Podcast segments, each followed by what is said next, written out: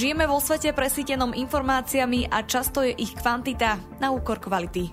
Dnes sme v situácii, kedy od pravdivých informácií nezávisí len naše politické presvedčenie, ale aj zdravie a život.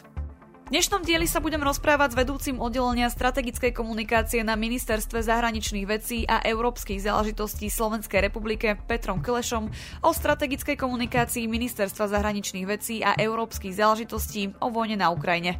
Ešte predtým si ale vypočujte krátky prehľad správ. Maďarská vláda vetovala návrh poskytnutia finančnej pomoci Ukrajine, na ktorého schválenie je potrebná jednomyseľnosť. Cieľom maďarskej vlády je prehodnotenie zmrazenia fondov, ktoré navrhla Európska komisia. Počas vojny na Ukrajine boli ruské úrady obviňované z deportácií ukrajinských detí do Ruska alebo na územie ovládané Ruskom, aby ich vychovávali ako svoje vlastné. Obyvatelia Ukrajiny tvrdia, že ich počet by bol výrazne väčší, keby sa niektorí nerozhodli riskovať svoje životy, aby ukryli čo najviac detí. Podľa poradcu ukrajinského prezidenta Irán nedodá balistické rakety pre Rusko. Môže za to diplomatický tlak a vnútorné politické nepokoje v krajine. Pri raziách po celom Nemecku bolo zatknutých 25 ľudí pre podozrenie zo sprisahania s cieľom zvrhnúť vládu. Medzi sprisahancami sú údajne členovia extremistického hnutia Reichsbürger, ktoré je už dlho v hľadáčiku nemeckej polície pre násilné útoky a rasistické a antisemické konšpiračné teórie. Ruskí regionálni poslanci vyzvali Putina, aby vydal dekret o ukončení mobilizácie. Emilia Slabunová, opozičná radkyňa v Karelii na severe Ruska, uviedla, že absencia takéhoto dekretu znamená, že tí, ktorí už boli povolaní, nemôžu opustiť ozbrojené sily.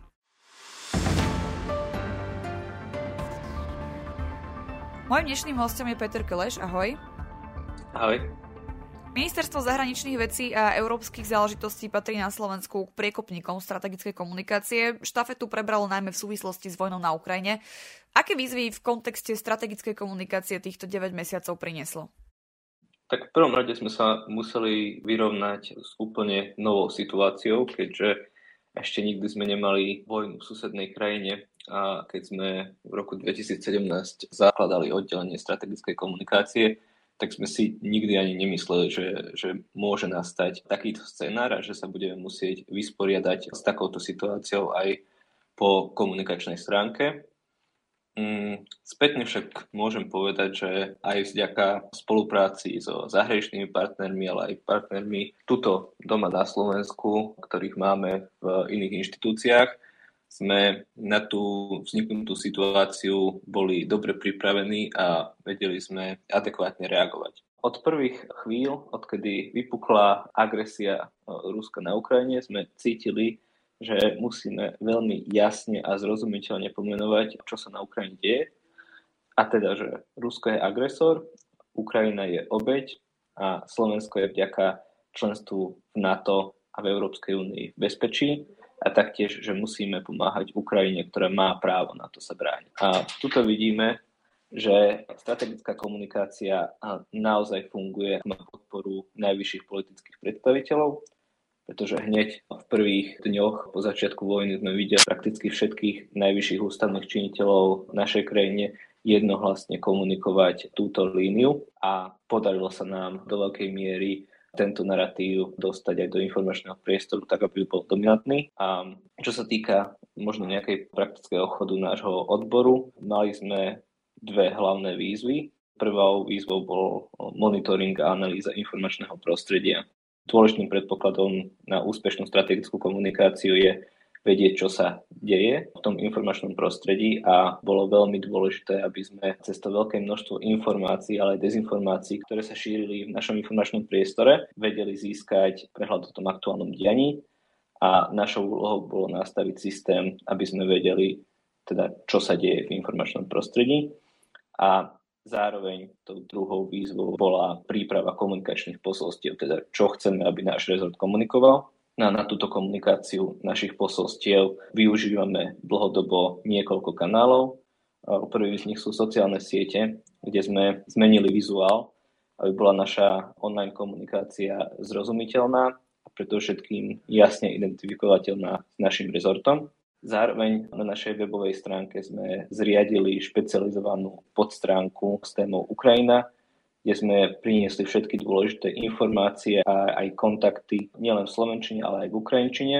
A dôležitou v našom ponímaní bola hlavne v tých prvých dňoch od začiatku vojny aj komunikácia so samozprávami, ktorým sme rozposielali rôzne letáky s našimi základnými komunikačnými posolstvami, ale opäť aj užitočnými kontaktmi, či už na naše konzulárne informačné centrum alebo zastupiteľský úrad v Kieve.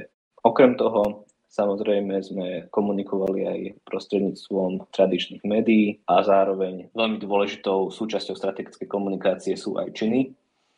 A tým, že sme znížili počet ruských diplomatov pôsobiacich na ambasáde tuto v Bratislave, alebo to, že sme jedným z najväčších donorov pomoci pre Ukrajinu, hovoria jasne a jasne komunikujú to, aký je náš postoj k danému konfliktu.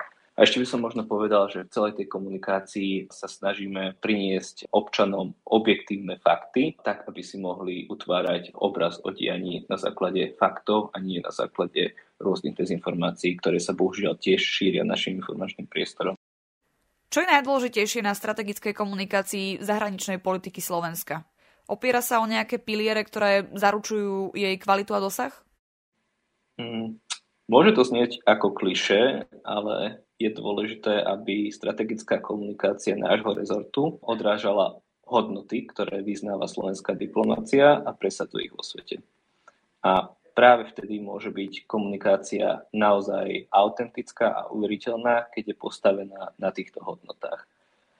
A v našom prípade sú týmito hodnotami demokracia, rešpekt a ochrana ľudských práv a hlavne rešpekt medzinárodnému právu teda v skratke to môžeme definovať to, ako sa to zvykne nazývať, taká tá príslušnosť k demokratickému západu.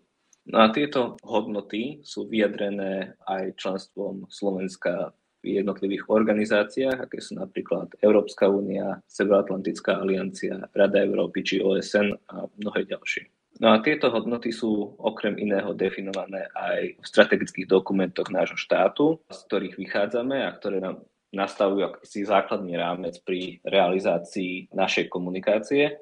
A tieto dokumenty sú predovšetkým bezpečnostná stratégia Slovenskej republiky, programové vyhlásenie vlády, ale aj zameranie našej zahraničnej politiky alebo koncepcia strategickej komunikácie, ktorú máme spracovanú u nás na rezorte. Môžeme to skrátke zhrnúť, že strategickým cieľom našej komunikácie je budovať a posilňovať verejnú podporu pre smerovanie našej zahraničnej a európskej politiky, a ktorá je práve vyjadrená, ako som už spomínal, tým členstvom v Európskej únii a v Severoatlantickej aliancii.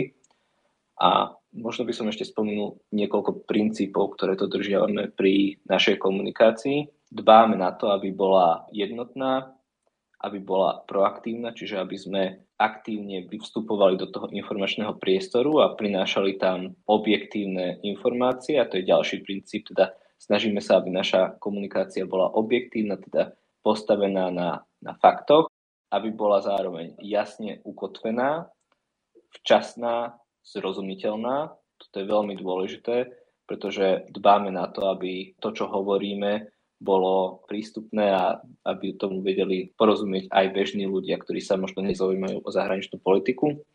A dôležité je tiež to, aby tá komunikácia bola jasne identifikovateľná s rezortom. Ako som už spomínal, prešli sme zmenou grafického vizuálu pri našej komunikácii na sociálnych sieťach a toto bolo akýmsi hlavným motívom. Išlo nám o to, aby keď používateľ vidí nejaký príspevok na sociálnej sieti, aby hneď jasne videl, že toto je príspevok ministerstva zahraničných vecí. Aký rozdiel v prístupoch medzi komunikáciou smerom k domácemu a zahraničnému publiku? Z môjho pohľadu je tam hneď niekoľko rozdielov, keďže diplomati boli tradične zvyknutí skôr rozprávať sa a komunikovať so zahraničnými partnermi. Aj ten slovník náš a, a výrazy, ktoré používame, sú pomerne špecifické.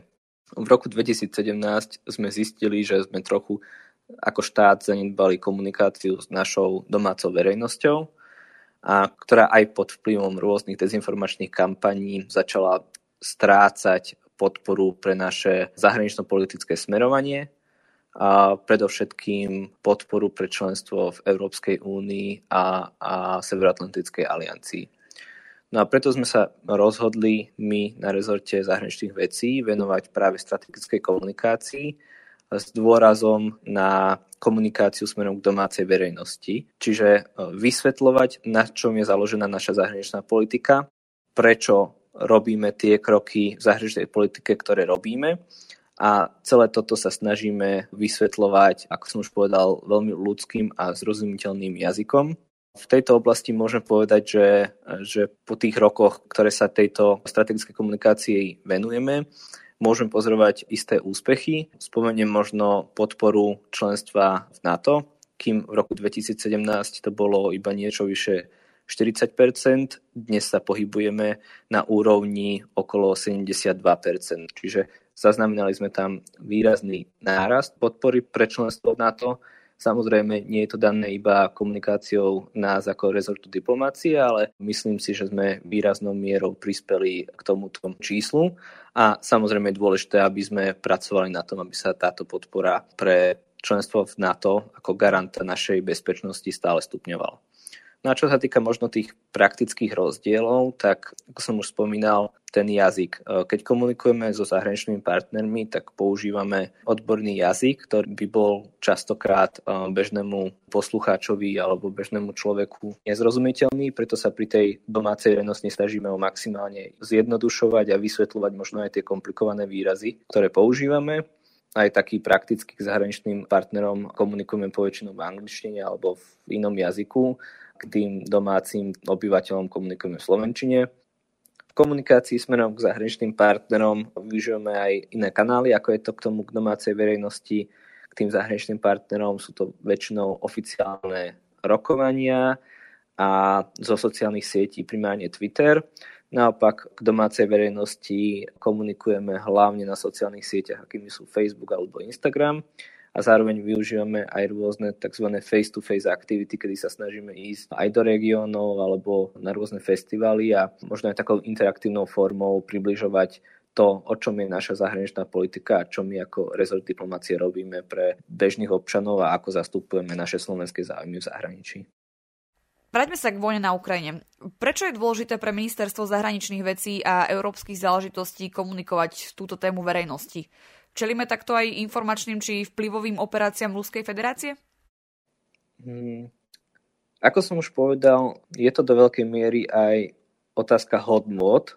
To, čo robí Rusko na Ukrajine, sa nás bezprostredne dotýka a len tým, že sa to deje u nášho suseda, ale aj tým, že Rusko mm, svojim správaním a konaním porušuje všetky pravidlá medzinárodného práva a už máme zdokumentované, že porušuje aj ľudské práva.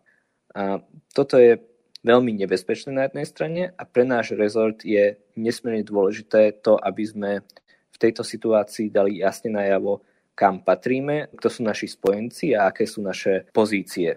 Zároveň pociťujeme, alebo sme aj pociťovali hlavne v tých prvých fázach dopyt zo strany verejnosti po informáciách ohľadom konfliktu a informáciách o tom, aké sú naše pozície a podobne. Opäť sa potvrdzuje, že pri krízových situáciách sa občania obracajú na štátne inštitúcie, aby získali informácie my sme zaregistrovali veľký nárast dosahu našich sociálnych sietí od 24. februára. Zároveň sme zaregistrovali aj zvýšený počet návštev na, na našom webe. Čiže snažíme sa aj reagovať na tento dopyt, ktorý máme zo strany občanov. A samozrejme je tam aj aspekt toho, že sa snažíme proaktívnou komunikáciou čeliť dezinformáciám a vyplniť priestor ešte predtým, než sa začnú šíriť. Aj preto sme hneď v prvý deň upozorňovali na rôzne dezinformácie a dezinformačné narratívy, ktoré sa ešte možno nešírili tým našim informačným priestorom, ale už sme vedeli na základe monitoringu a na základe výmeny informácií so zahraničnými partnermi, že sa to šíri napríklad v Polsku alebo v Pobaltí. A očakávali sme, že tieto narratívy prídu aj sem na Slovensko, čiže sme považovali za dôležité varovať našich občanov, že, že toto sa bude šíriť a naozaj sme potom videli, že, že o pár dní sa, sa tieto narratívy šírili aj na Slovensku. Čiže veľmi je tam dôležitý aj ten, ten aspekt proaktívnej komunikácie. Zameriavate sa aj na vyvracanie dezinformácií v súvislosti s vojnou na Ukrajine? Ak áno, ktoré narratívy možno považovať za najkritickejšie? Mm. Áno, zameriavame sa aj na túto stránku, hoci nie primárne, pretože sa nesnažíme vyvracať každú jednu dezinformáciu, ale skôr vyplňať priestor tou našou komunikáciou a možno reagovať hoci aj nepriamo na tie najčastejšie narratívy. A je dôležité povedať aj to, že tým, že sa dlhodobo venujeme monitoringu ruskej propagandy, tým, že si vymieňame informácie, ako som už povedal, aj s partnermi v zahraničí, tak sme boli aj na túto stránku pripravení a vedeli sme, aké narratívy sa asi budú šíriť, pretože je zaujímavé, že Rusko využíva presne tie isté narratívy, ktoré využíva už od roku 2014, kedy prvýkrát napadli Ukrajinu a kedy zabrali Krímsky poloostrov. A tie narratívy sú v podstate veľmi jednoduché. Tvrdia, že na Ukrajine sú fašisti a že prebiehala akási genocída ruskojazyčného obyvateľstva na východe Ukrajiny. Samozrejme, dominantný narratív je aj ten, že za celú vojnu vlastne môže Západ a Rusko sa len bráni proti agresívnemu NATO a Spojeným štátom. Zároveň pozorujeme aj narratívy, ktoré hovoria o tom, že Ukrajina vyvíja alebo vyvíjala biologické zbranie a zároveň hovoríme, alebo sa nám ukazujú narratívy, ktoré, ktoré hovoria o tom, že sankcie, ktoré zaviedla Európska únia alebo aj ďalší aktéry nefungujú. No a cieľom týchto narratívov je vyslovene zmiasť ľudí a vyvolať chaos, aby sa prestali zaujímať o to, čo sa vlastne na Ukrajine deje. Snažia sa vyvolať dojem, že dopátrať sa pravdy vlastne nie je možné a tým pádom aj znižovať podporu obyvateľov pre pomoc Ukrajine a taktiež znižovať podporu pre, pre sankcie, ktoré zavádza Európska únia v reakcii na ruskú agresiu. Vojna posilňuje dynamiku a zraniteľnosti informačného prostredia. Počiarkuje sa v tomto ohľade význam reakčných a prevenčných kapacít štátu v boji proti dezinformáciám? Ako na tom sme? A tu by som spomenul možno, možno dve techniky, ktoré sa používajú v tejto súvislosti. Jeden je tzv. pre-banking, o ktorom som už hovoril, čiže je dôležité upozorniť na dezinformácie ešte predtým, než sa začnú šíriť v našom informačnom priestore. Toto, ako som už spomínal, sme viackrát robili aj my tuto na rezorte, keď sme videli, že nejaká dezinformačná kampaň už prebieha v eh, inom štáte a, a očakávali sme, že príde aj sem a ako som už spomínal, hneď v prvý deň sme hovorili o tom, aké narratívy sa budú šíriť a upozorňovali sme občanov, aby, aby si overovali informácie. A druhý spôsob je debunking, to znamená, že už reagovanie a vyvracanie dezinformácií, ktoré sa šíria a uvádzanie týchto informácií na pravú mieru. Čo sa týka kapacít štátu, tak mm, Nachádzame sa v období, kedy, kedy sa ešte budujú. Na našom rezorte sa strategické komunikácii venujeme od roku 2017, ale postupne sa pridali aj ďalšie rezorty a zložky štátu, ako napríklad Polícia Slovenskej republiky, Úrad vlády, Ministerstvo vnútra alebo Ministerstvo obrany. A postupne sa buduje aj koordinácia v tejto oblasti boja proti, proti dezinformáciám a vyvracania rôznych dezinformačných narratívov. Môžem spomenúť dobrý príklad, kedy sa štátnym inštitúciám podarilo koordinovaným úsilím vlastne vyvrátiť metódou debunkingu informáciu, ktorá sa šírila. Bol to možno známy aj z médií prípad eh, Cintorínu Vladomírovej, kedy ruské veľvyslanectvo na Facebooku uviedlo, že hroby ruských vojakov z prvej svetovej vojny boli zničené. Pritom sa jednalo iba o plánovanú rekonštrukciu tohto cintorína potom, ako sa začala šíriť táto dezinformácia, tak reagovali viaceré rezorty, ktoré uviedli informáciu na pravú mieru. Bola to polícia, bol to náš rezort aj ministerstvo obrany. A zároveň sme si v tejto súvislosti aj my na rezort predvolali ruského veľvyslanca, aby sme vyjadrili svoj protest nad týmto konaním. No a týmito krokmi sa nám podarilo vlastne uviesť jednak tú informáciu na pravú mieru, ale aj dostať tento narratív ako dominantný do mediálneho priestoru. A videli sme potom aj, že jednotlivé dezinformačné príspevky, ktoré, ktoré tvrdili, že došlo k údajnému poškodeniu, boli potom následne zmazané. Čiže toto môžeme považovať za, za úspešný príklad toho, ako štát vie čeliť nejakým informačným kampaniám. Za výzvu možno považovať aj rúskú retoriku, ktorá smeruje nielen voči Ukrajine, ale aj Západu, o to viac v situáciách, kedy reálne hrozí eskalácia konfliktu. Ako sa ministerstvo zahraničných vecí a európskych záležitostí vysporiadalo napríklad s novembrovým incidentom v Polsku, na územie ktorého dopadli rakety? Čo bolo dôležité pri komunikácii s verejnosťou? Ako som už spomínal, je dôležité včas vyplniť informačný priestor ešte predtým, než sa začnú šíriť rôzne dezinformácie. A o toto sme sa usilovali aj v súvislosti s incidentom v Polsku, kedy sme hneď večer, krátko po, po tom, ako sa incident stal, publikovali naše základné stanovisko, ktoré hovorilo o tom, že, že áno, na Polsko zrejme dopadli rakety.